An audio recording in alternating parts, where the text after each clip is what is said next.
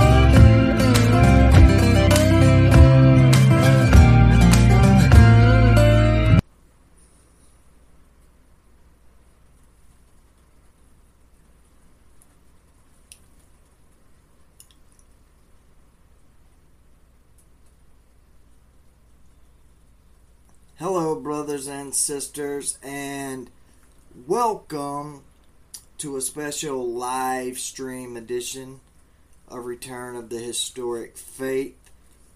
I am truly, truly blessed as always to be able to come on here with you guys and discuss the Word of God along with other topics that go hand in hand with them. Brother Brett, it is awesome as always to see you watching. You know, I know that we all have very busy schedules, and I know it's not always easy to join in and watch these things live, which is why I normally do, uh, you know, my programs audio podcast only.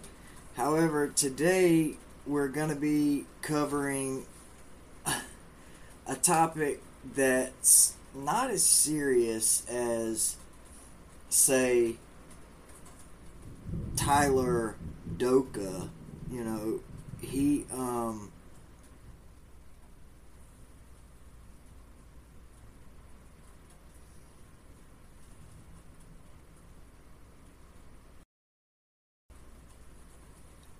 trying to make sure that you guys can hear me.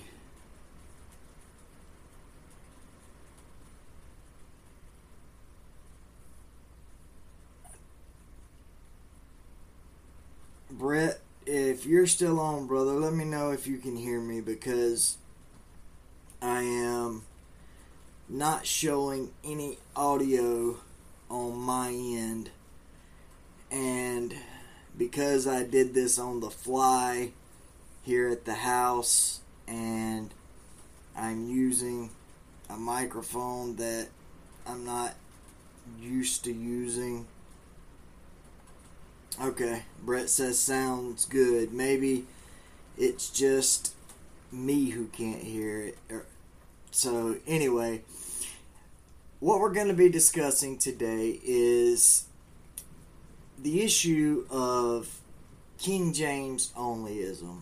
And for those of you who have, you know, followed me or the Remnant Report for any length of time, you know that for a long time I was a very, very outspoken, authorized King James only believer.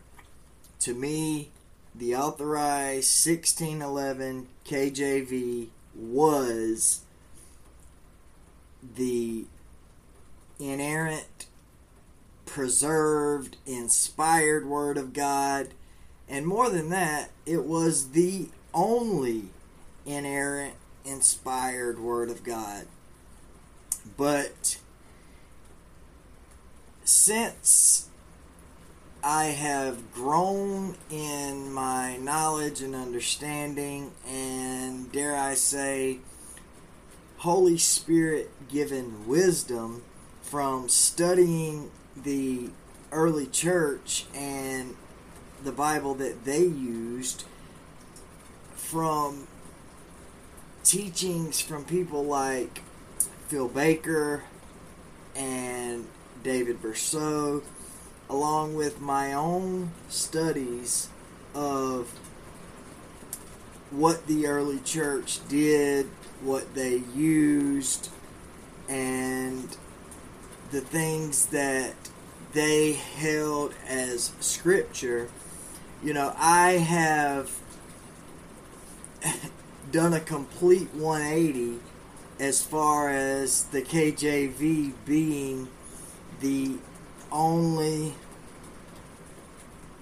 Well, you know, I was truly, truly hoping. I, am sorry, I know I kind of stopped in the middle of what I was saying, but I think it's kind of funny that, um, oh my goodness. You know, I, it, it's crazy. I've been um, following the posts of an individual, and I might as well go ahead and say his name because I his name is in the description. His name's John Magnum, and on Facebook he has been posting continuously, like multiple times a day, about um, the KJV and how it is the only uh, version of the Bible that is God's word.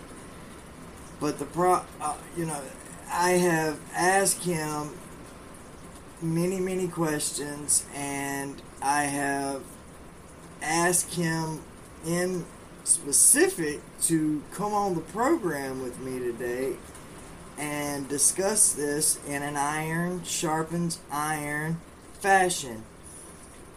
And I thought he was going to come on, but you know, he's claimed many, many times in almost all of his posts that everyone who he would debate in uh, the comment section of his posts on Facebook would say hateful things to him and then block him. He called the now I would see that even though he said these people were attacking him, I could never see what they said because it was just him talking about it. Now, on the other hand, I was able to see that he called them things like witches. He called me the devil, the son of the devil. And I just kept replying to all of that with love. Things like, well, I love you, brother. You know, I, I I'm sorry you feel that way, but I forgive you and there's no hard feelings. You know, I hope we can discuss this like believers are supposed to and not hold any animosity towards each other. And he kept, like I said, he, he kept saying that these people were blocking him. But now, right here, as we are at the time for the program, and I am literally live on video, he's blocked me. Now, I can't see his page, so I don't know what he's saying. But I'm just going to say this. If he's claiming that he has once again been blocked by another person who refused to debate him, then if you happen to see that, then you'll know that it's not true because although I haven't blocked him, I can't find him on Facebook. When I look for him on Messenger, because I looked to uh, ask why, you know, to, to, to let him know I was on live and ask if he was still going to come on with me. But when I click on his uh, on my phone on his messenger it says i don't know if you can see it. It says this person is unavailable. Well it only says that if um, i'm blocked. I mean if someone blocks you. But you can also see right there second to the bottom block is listed right there. If i had him blocked instead of saying block, it would say unblock. You know, I'm I'm not trying to make the man look bad. I'm simply pointing out that the enemy and today's program is going the topic is going to shift completely because it has to since I'm not going to have a guest and we aren't going to be speaking about the Bible that the early church used, and we're not going to be looking at things that we've already covered here on Return of the Historic Faith. You know, we've already talked about the fact that the KJV is the Bible for the New Testament. And we've also discussed that the Septuagint in English is the Bible for the Old Testament.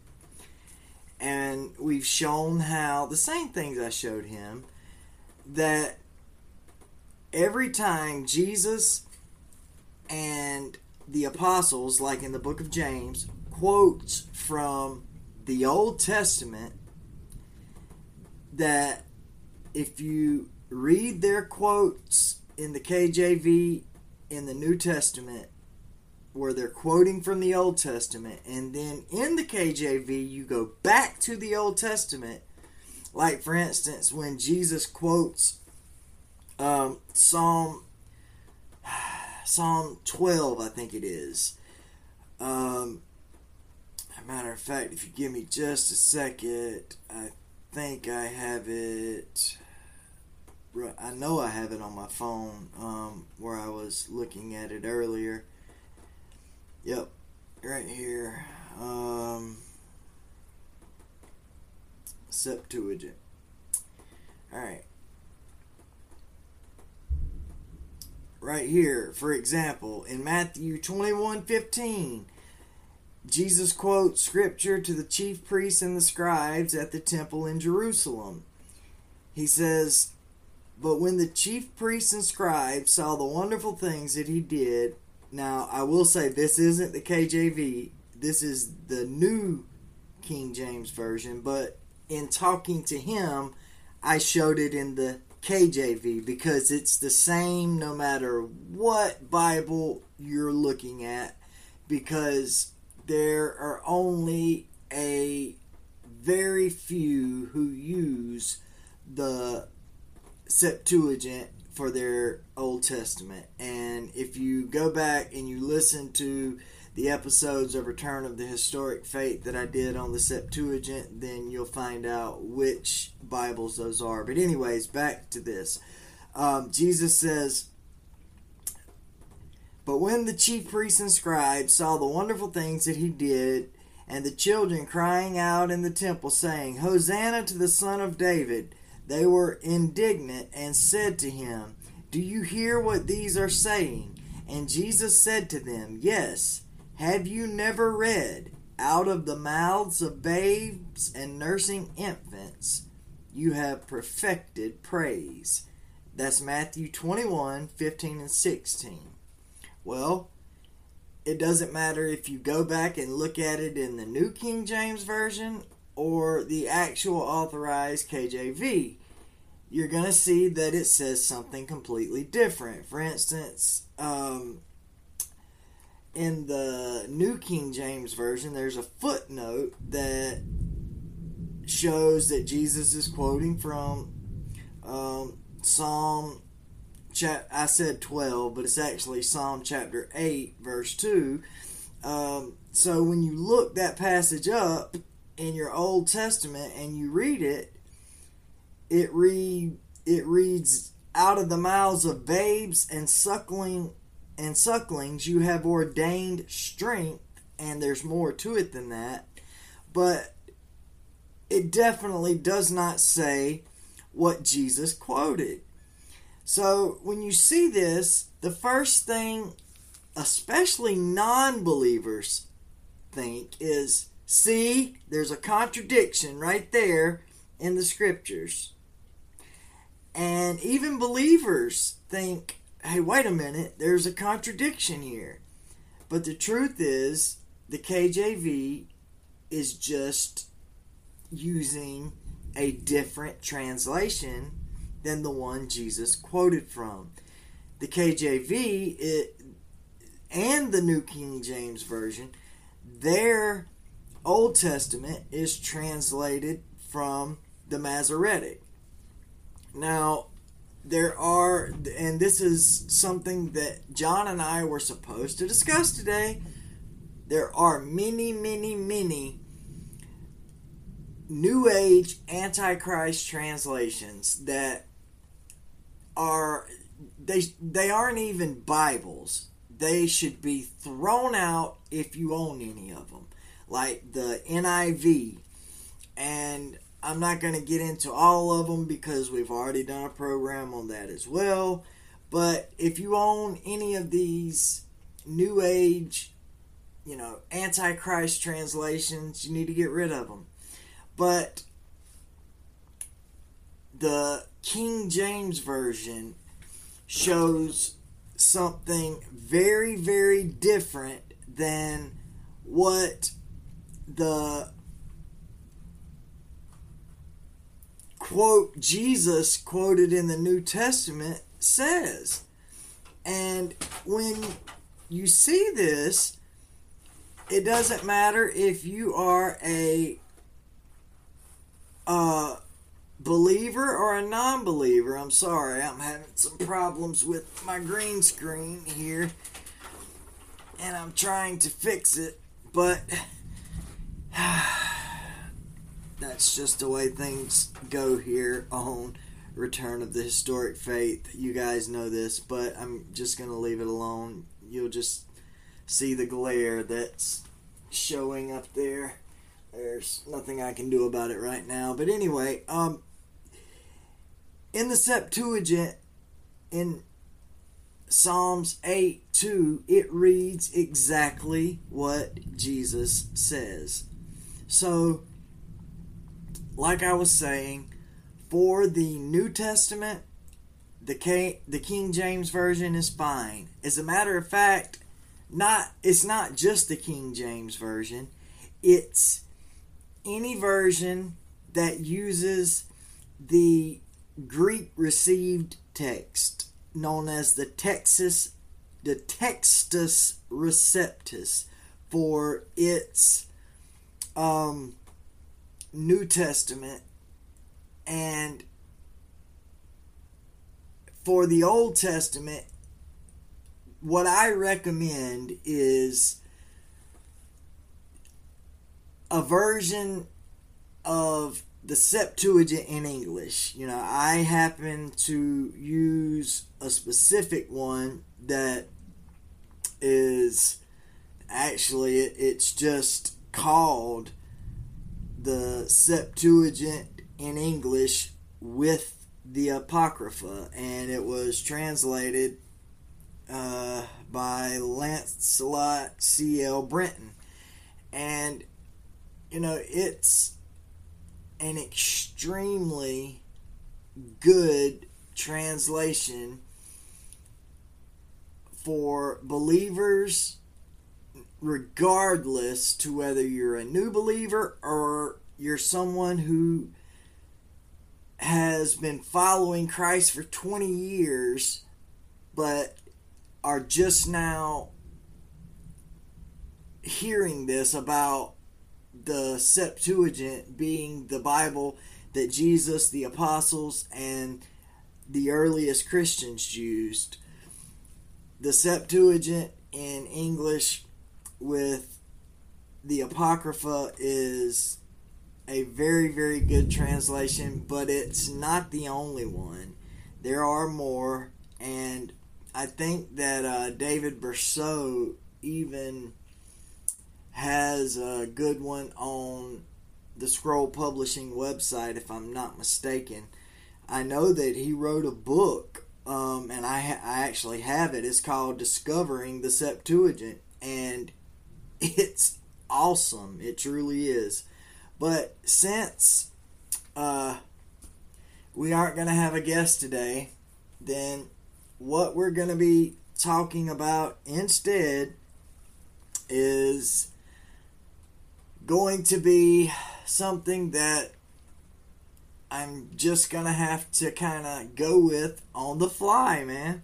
Um, and that is, I guess, I guess we're gonna talk about the book.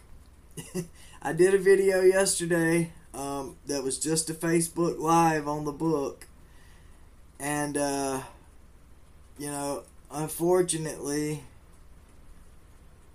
I think I'm gonna have to do another little, an actual official episode today on the book because, you know, without a guest to discuss the topic that we were going to discuss, you know, I,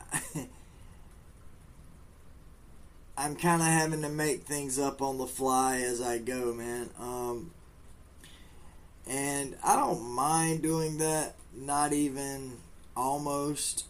You know, that's the way things go sometimes.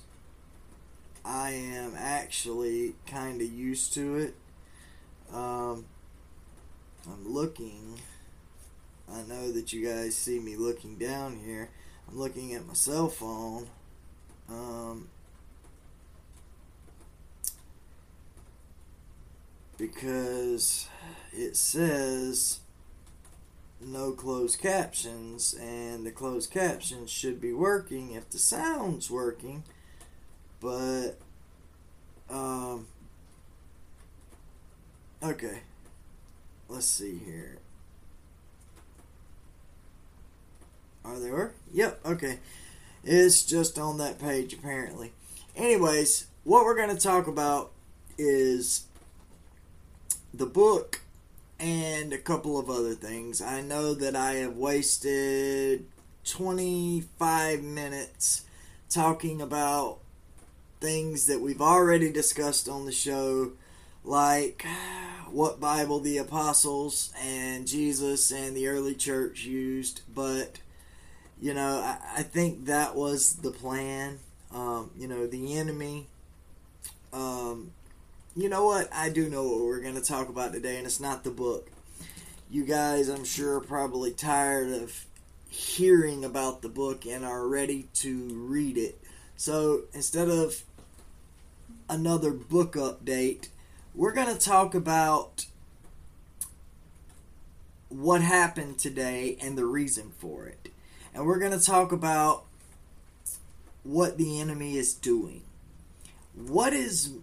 Okay, I don't know if you guys are familiar with a YouTube channel called Magic Mystery Church. But BDK has featured the um, channel as well as, and her name escapes my mind right now, but BDK has has had on his program the host of that YouTube channel um, at least once, but I'm pretty sure a couple of times. And on her YouTube channel yesterday, she had a video entitled What's Worse Than a Satanist? And it was all about this Satanist from South Africa who has had a supposed um, experience with Jesus Christ and has become a follower of Christ because of this experience that he had on uh, during a satanic ritual that he did to find out what he was supposed to do to get more power and to move up in Satanism. Well, when I first saw the an interview of this guy, it wasn't on her channel. It was actually on another channel that I subscribed to, and when I first saw it, I thought that it was a good thing. You know, the way that um, the guy portrayed the interview from the Satanist was in a good light, and I thought, you know, the fact that that Jesus showed up at a satanic ritual was like him showing that he was more powerful than the devil or any demon that would normally show up at, at these rituals. So um, I didn't have a problem with it to begin with, but then I saw her take on it. And I agree with what she said completely. You know, she showed many interviews with this guy since his experience with quote unquote Jesus at this satanic ritual. And these other interviews that he's done, they weren't on the original video that I saw um, about this guy's uh, change from or his conversion from Satanism to uh, Christ follower. And, um, you know, when I saw what she had on her show, it was very, very obvious to me that not only was this guy not a true follower of Christ, but he was just as she said, worse than a Satanist because he was someone who was claiming to be a former Satanist who was leading people not towards the true Christ, but towards the Jesus of the New Age. And I'm going to put a link to her video from yesterday in the description of this program. But the the reason I bring that up is because people like I'm not saying that this guy that I was supposed to have on the program today is for sure someone like that. But I am going to say that the things that he is saying and the things that he is doing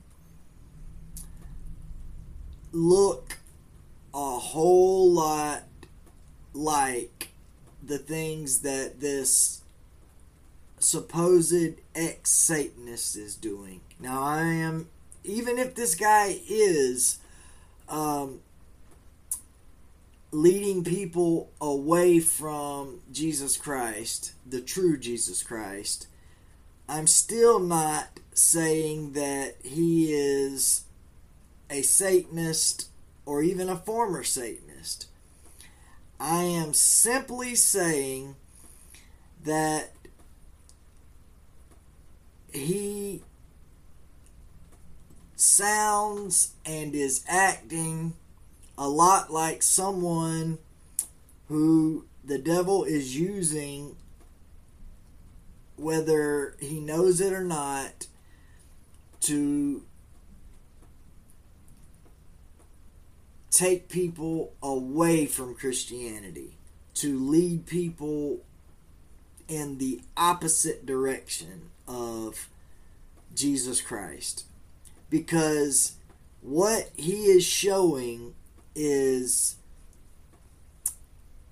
an example of Jesus Christ that is extremely different than the Jesus of the Bible. And he's he said and not just him but i've seen so many people say this time and time again that um, mainstream christianity is full of non-believers mainstream christianity is full of people going to hell. And while I agree with that to an extent, I agree with my sister in Christ, Danielle Finch, when it comes to the fact that it's far more fruitful to share things in love and tell people about Jesus Christ, share the gospel, than it is to attack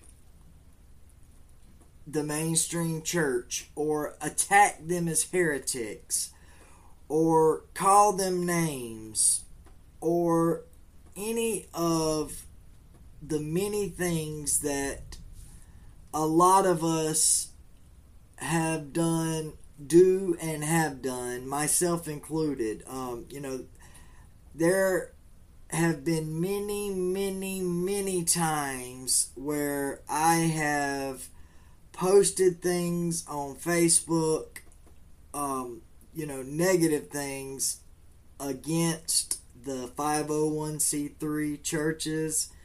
I have posted negative things about many different groups within Christianity. I have said many, many negative things about mainstream Christianity and specific teachers slash preachers in Christianity. And the truth is that God is not glorified when we do those things. When we are tearing people down instead of lifting them up, it is glorifying us and coming from our flesh instead of glorifying Jesus Christ and the Father and eh, and coming from the Holy Spirit. We absolutely must do all things and I do mean all things in love and that includes showing people the things in their doctrine and theology about the Bible and Christianity that are wrong. Because let's face it, guys, at one time or another, we were all new Christians and we all had less than perfect theology at some point or another. And if we're if we're going to be honest, we all have less than perfect theology right now. There is only one, I repeat, one perfect doctrine, and that is the doctrine of Christ. So we should all strive to stick as close as possible, if not completely to the letter, to the doctrine of Christ. You know, the people say, well, what is the doctrine of Christ? I've done episodes even before I um, started focusing on the Ante Nicene Church, I did episodes on the Remnant Report covering what the doctrine of Christ is and where it can be found in Scripture. But I'll tell everyone again so that no one is confused. The doctrine of Christ can be found in detail in the teachings of Jesus Christ from the Sermon on the Mount and the rest of the Gospels, also the first three chapters of Revelation. But in the epistles of John, it, John talks specifically about the doctrine of Christ. So, if you want to know what the doctrine of Jesus Christ is, then first and foremost, take and read the Sermon on the Mount and all four Gospels, as well as the first three chapters of Revelation and the epistles. Matter of fact, just read the entire New Testament and take it as literal as possible. When you take it as literal as possible, including the parts that are allegory or symbolism or where Jesus is teaching in parables. If you take those literally, then you will take them as parables or as symbols or as allegories. So, if you take the scriptures completely as literal as you possibly can, two things will happen. One, you will end up with the same beliefs as far as the teachings of Christ and Christianity, how to live as a born again believer, you'll come up with the same beliefs as the ante Nicene church did without ever reading any of the ante Nicene writings. The second thing that will happen is you will start holding to and understanding the doctrine of Christ, which is the only perfect doctrine.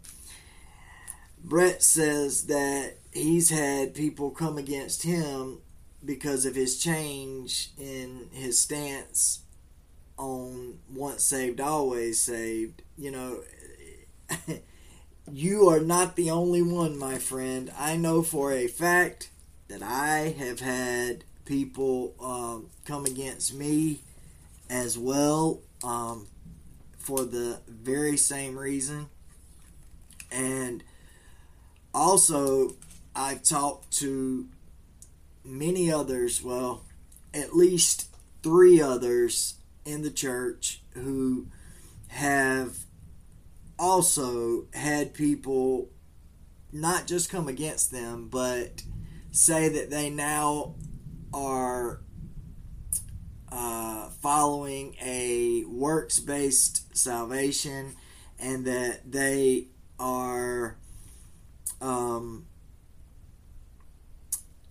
Pharisees and other you know other names to describe them that I'm not you know I don't remember exactly what they were at this minute but I have also been accused of believing in a works based salvation and I've tried to explain to people that what the early church believed and what I believed or what I believe is this and that is that initially salvation itself, the initial act of being born again, there is absolutely nothing that we can do to deserve it. The Father sent His only begotten Son to die on the cross for the sins of every man, woman, and child who has ever been or will ever be born in history. And in order to initially become a Christian, to initially be born again into the kingdom of God and become a citizen of New Jerusalem and leave the kingdom of darkness, which is the kingdom of this world, who is, that is ruled over by the God of this world, who is Satan, the thing that we have to do is simply have faith in Jesus Christ, believe that He is the Son of God, the only begotten Son of God, believe that He died on the cross and that God raised Him from the dead three days later and we have to not only believe this in our heart, but we have to confess it with our mouths. And a lot of people disagree with me on this, but sorry, it's not just my opinion. I believe that I can prove it from the Word of God, and it is what the early church believed as well baptism is a part of salvation. Now, am I saying that if you have believed with your mouth and confessed with your heart and then you die before you have the chance to be baptized that you'll be on your way to hell? No, that's not what I'm saying. What I'm saying goes right along with losing your salvation in a sense because it's about obedience. In the early church, the way that people, you know, I guess showed that they believed Jesus was the Son of God and that God raised him from the dead and all of the things that we must do to initially be born again was by being baptized, water baptized. And the way that they were baptized in the early church was different than the way most places, most churches, most pastors baptize people today. They were actually baptized or dunked into the water three different times once for the Father, once for the Son, and then again for the Holy Spirit. Now, I'm not saying that that's what we have to do necessarily because, you know, I have to be honest, I have never uh, dunked someone in the water three times when I've baptized them. And I wasn't dunked in the water three times when I was baptized. But I do believe the same as the Bible says, and that the Ante Nicene Church believed that you must be baptized and you must have hands of the elders laid upon you to receive the Holy Ghost. Because that's what the Bible says. It's not just what the early church believed, but the Bible says that after baptism, the elders of the church are to lay hands on you to impart, for lack of a better word, the Holy Spirit. And I know I've kind of got off on a rabbit trail, but I was, you know, I was kind of answering what, or not answering, but responding to what you said because the truth is that the whole reason I did today's show is that I thought I was going to have somebody else on with me. So I am extremely grateful for Brett being here, even if it's just, you know, in the comments, so that I have someone to have a dialogue with. Um, you know, but you're right, though. God does the saving, but we have a responsibility of obedience. And it's just like Hebrews says that after we have received the love of the truth, being Jesus Christ, if we willingly sin after that, there remains no more sacrifice for sins. When you take that verse, and, and it goes further than that, it says that not only is there no more sacrifice for sins, and I'm paraphrasing because I don't have it in front of me, but it also says that the only thing you can expect is the wrath of an angry God.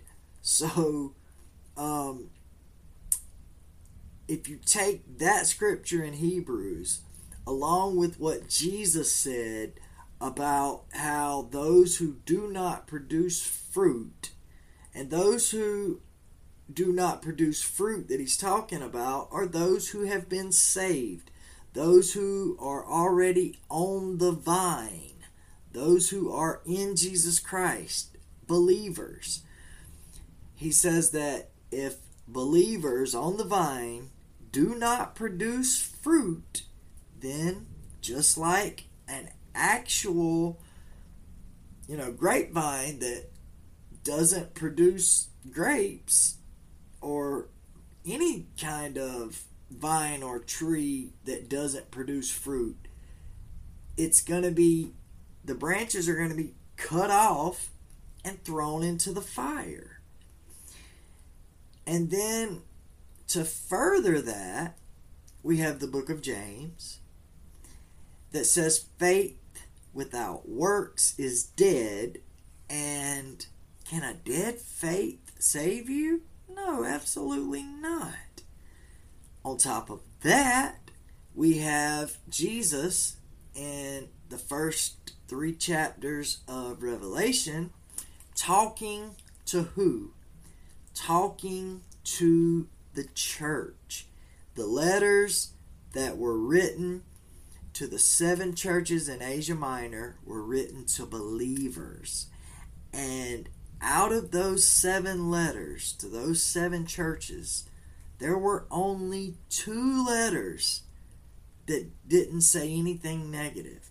There were only two churches that Jesus did not warn that if they did not do what he told them to do in the letters, that he would remove their names from the book of life, that he would remove their candlestick from its place. Now, in the book of Revelation, there are different um, translations. It's funny that I'm saying that based on what today's program was supposed to be about, but there are different translations. Some some of them say candlesticks, some of them say lampstands. And what Jesus says is that those who don't do the things that he's telling them to do will have their candlesticks or their lampstands removed.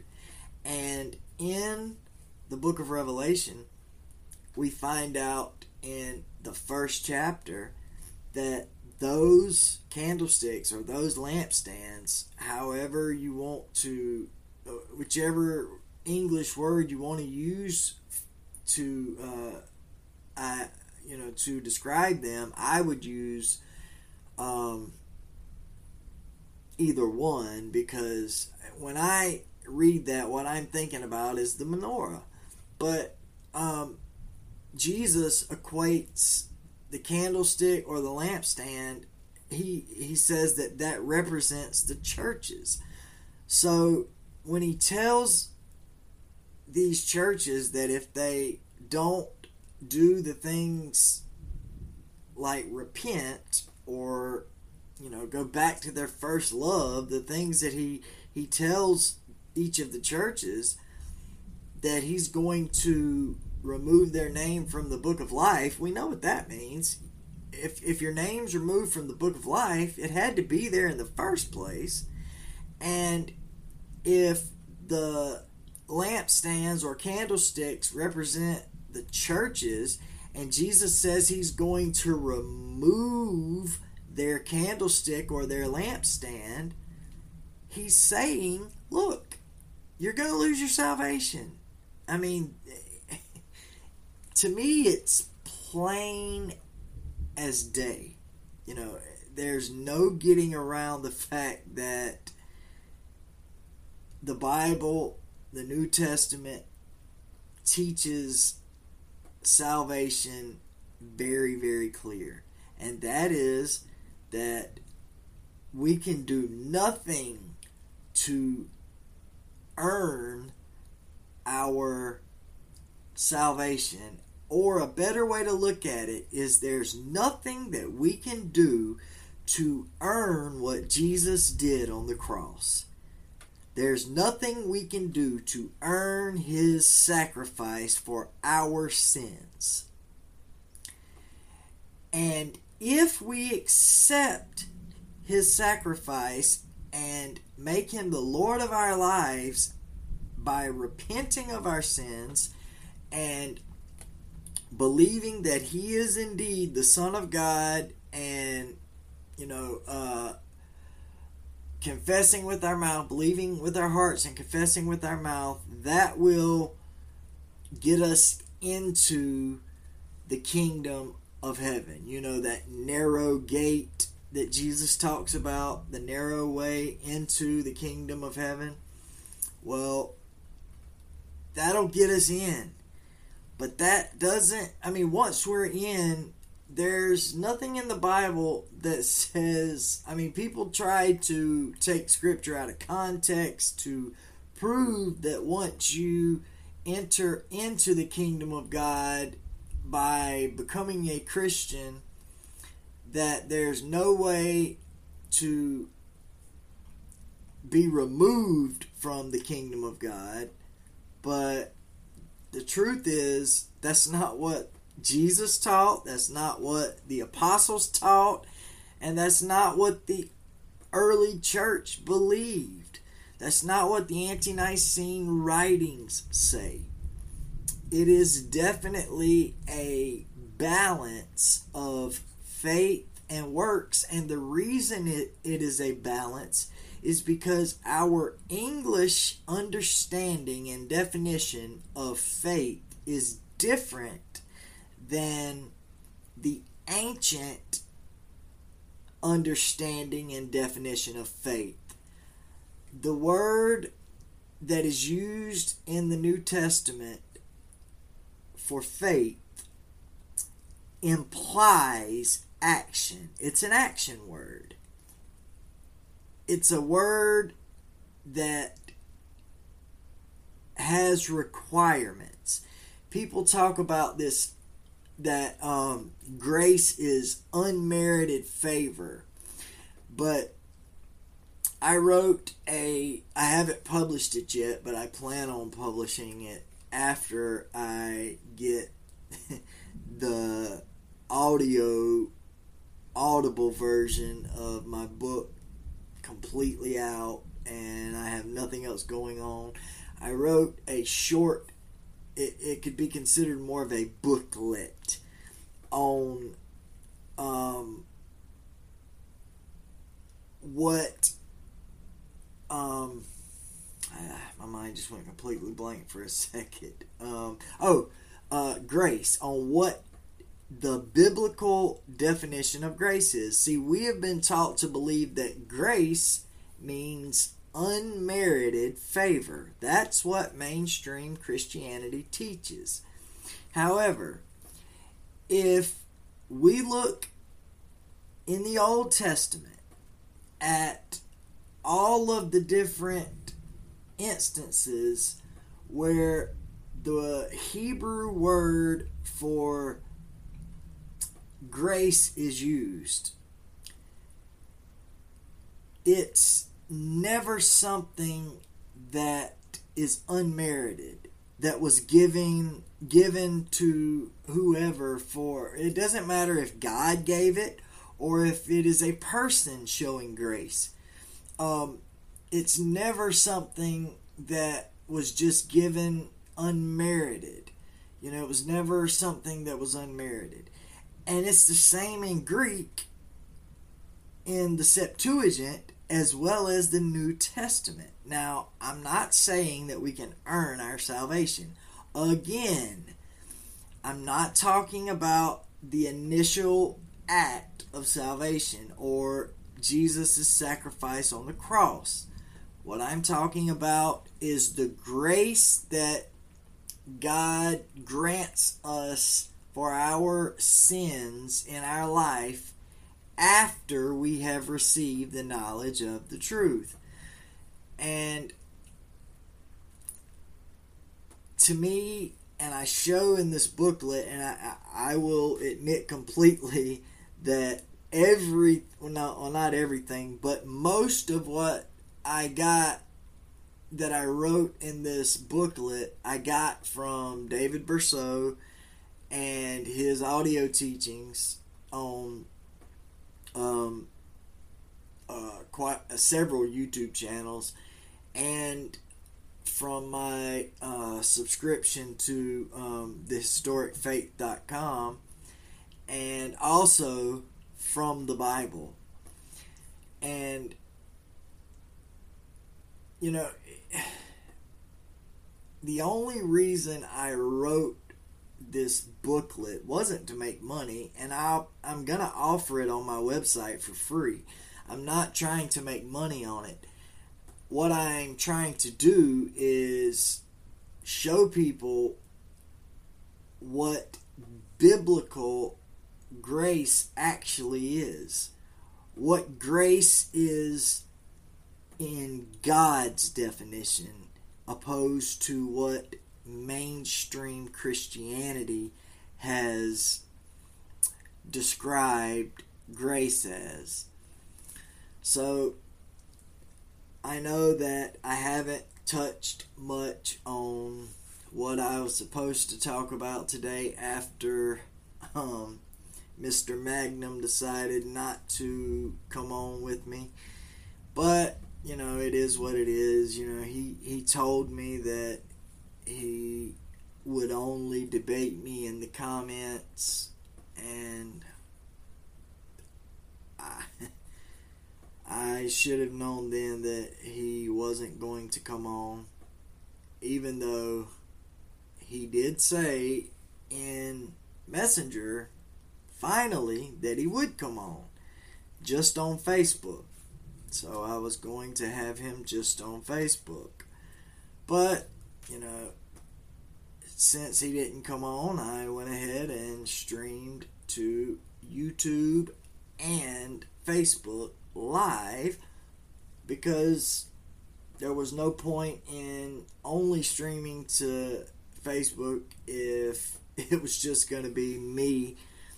But what I was trying to point out and what I want you to take away from today's program, and I'm going to put this, the audio, up on the podcast, and I am also going to, um, I'm going to put the link to um, Magic Magical Mystery Church, however you pronounce her YouTube channel, in the the description um, on YouTube and in the comments on Facebook. But what I want you to take away from today's episode is this that the enemy has people that he has planted all over social media, whether it's YouTube, Facebook, um, Instagram, Twitter. It makes no difference. Trust me. What I want you to understand is this more than anything, and I'm not talking about John. I don't know John well enough to say whether he's truly a believer who is deceived or he is a Luciferian plant. I don't know one way or the other. But what I do know is this there are many, many people that the enemy has planted all over social media. So if you don't take anything else away from today's program, take this away. Just because someone says that they're a Christian on social media, if the only way you know them is through social media, I don't care how many things they've posted that are theologically sound. I don't care how much you agree with what they say in their post. I don't care how many of your posts that they've liked and commented um, positively on. You only know them on social media, therefore, you don't know them. Just because someone calls themselves a follower of Jesus Christ doesn't mean that they follow the Jesus Christ of the Bible. It doesn't mean that they follow the same Jesus that you follow. We are living in the last days, and just as Brett said, the deception is thick. Jesus said that it would be so thick that even the very elect would be deceived if it were possible. Also, the Apostle Paul said that in these last days that we're living in, that because men would rather believe a lie than the truth, God was going to send them a strong delusion to cause them to believe a lie. My friends, do not be one of the ones that God sends a strong delusion that causes you to believe a lie? Hold on to your love of the truth. The truth is Jesus Christ. You can trust what is in the King James Version of the New Testament, and you can trust what is in the Septuagint in the Old Testament. Now, am I saying that you can't use the King James for your Old Testament? No. And if you watch the episodes that I, I did two of them on Return of the Historic Faith. I also did, I think, one on the Remnant Report. But if you watch those episodes or listen to those episodes, then you will hear me say without question that you certainly can use the King James for your New Testament and Old Testament. Using the King James is not going to keep you from getting a complete understanding of who Jesus is or what is required for salvation or having the correct theology on anything for that matter, including eschatology. The things that cause that to happen is cherry picking scriptures, and it makes no difference what translation they cherry pick from. There are New Age Antichrist translations, and I have done episodes on them as well.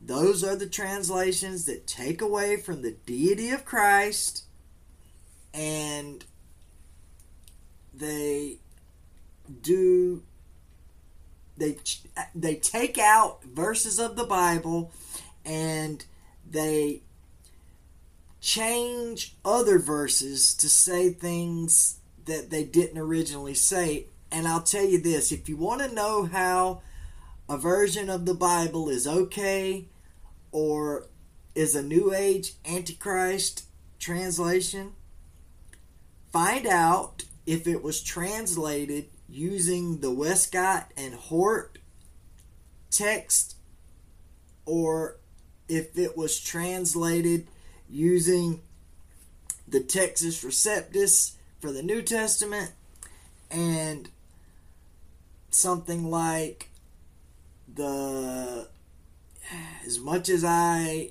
don't like it, the um, Masoretic for the Old Testament. There are many, many um, text fams, families of texts that are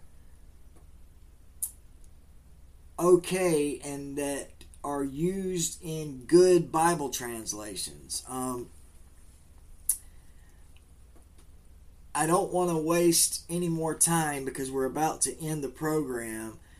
But go back and watch the episode that I did on Bible translations, or go back to the podcast and listen to the episodes that I did on Bible translations listen to the two episodes that I did this year or last year. I can't remember if it was last year, it was the end of last year, but it was on Return of the Historic Faith. It was after I stopped doing the Remnant Report.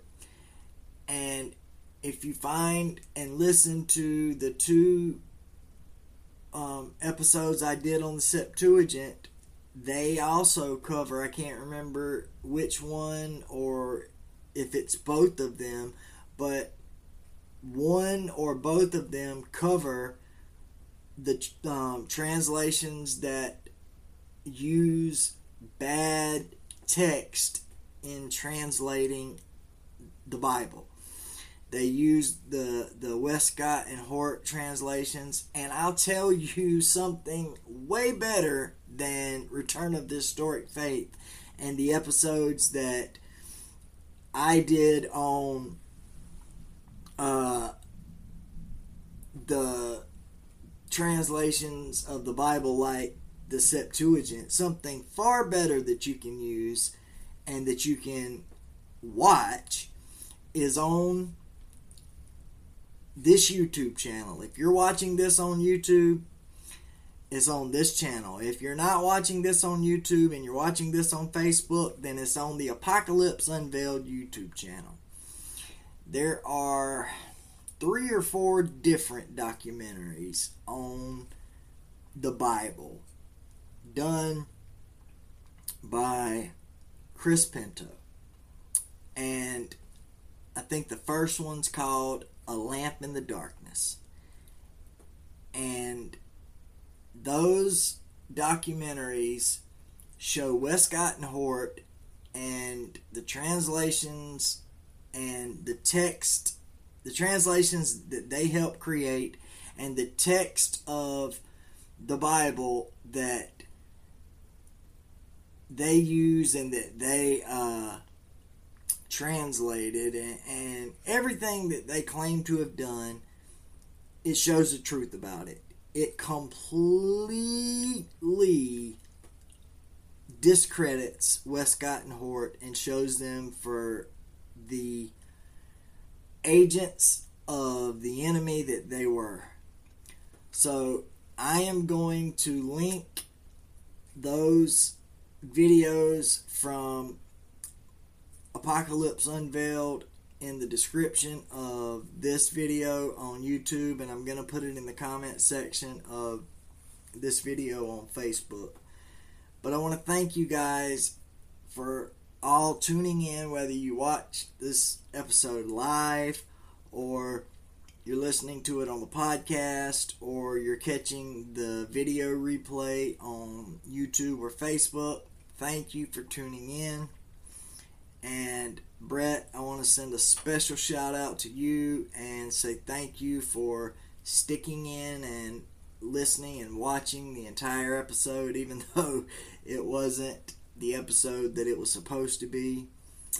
And I appreciate the dialogue that I was able to have back and forth with you, brother. Um, you know, I, I'm trying to read your last comment. It says the only discrepancies that you have found as far as the KJV are language and some word meanings, which through proper study can be made clear. I love you too, brother. Um, you know, there are some other discrepancies, um, like the ones I said in the beginning. Jesus and the apostles quote from the Old Testament in the New Testament in the KJV and other translations. This isn't something that the King James Version is by itself on. Almost every English translation is is responsible for this. Almost every English translation does this. Jesus will quote from the Old Testament in the New Testament, or one of the apostles will, and you'll go back to the Old Testament to read the quote that Jesus just gave, and it'll be completely different than the thing Jesus just said or the quote Jesus just gave. And that's because the New Testament, just like most um, English versions of the Bible, are translated using the Masoretic text. And, you know, the Masoretic text of the Old Testament is literally one of the newest or youngest translation of the Hebrew Bible that we have. People say things, I've heard Michael Heiser, who I love, say things like the Masoretic text is an exact rendering of the original Hebrew Old Testament. Well, if that's the case, then why doesn't the quotes that Jesus used match up perfectly with the Masoretic text if the Masoretic text is an exact replica of the original uh, Hebrew? Because one thing I know for certain the Septuagint is an exact replica of the Hebrew. And there are many reasons why I know this, but I'm not going to get into them today. Um, you know, we've we've talked enough about these things, but uh, yeah, you know, um, I agree with you, brother, and you know, I, I think that you and I and a lot of believers, you know, like BDK, Phil Baker, Jeremy Stone, Bryant McCullough, there are a lot of us who are on the same page. It's been a while since I talked to Justin Fall, so I don't know where um, him and Wes land on the early church and Bible versions, but I do know that um, both of them are very, very intelligent, um, spirit filled brothers in Christ, and I believe that if they are not already kingdom Christians who, you know, agree with and follow the historic faith of the Ante Nicene Church and the apostles, that they will eventually become kingdom Christians who follow the historic faith. And I'm not saying that they aren't, because, like I said, I have not talked to Justin in months since earlier this year. But, um, guys, I love each and every one of you. Thank you all for tuning in to Return of the Historic Faith for Kingdom Productions. This is Pastor Jeremy Anderson saying until next time, God bless each and every one of you. Grace and peace.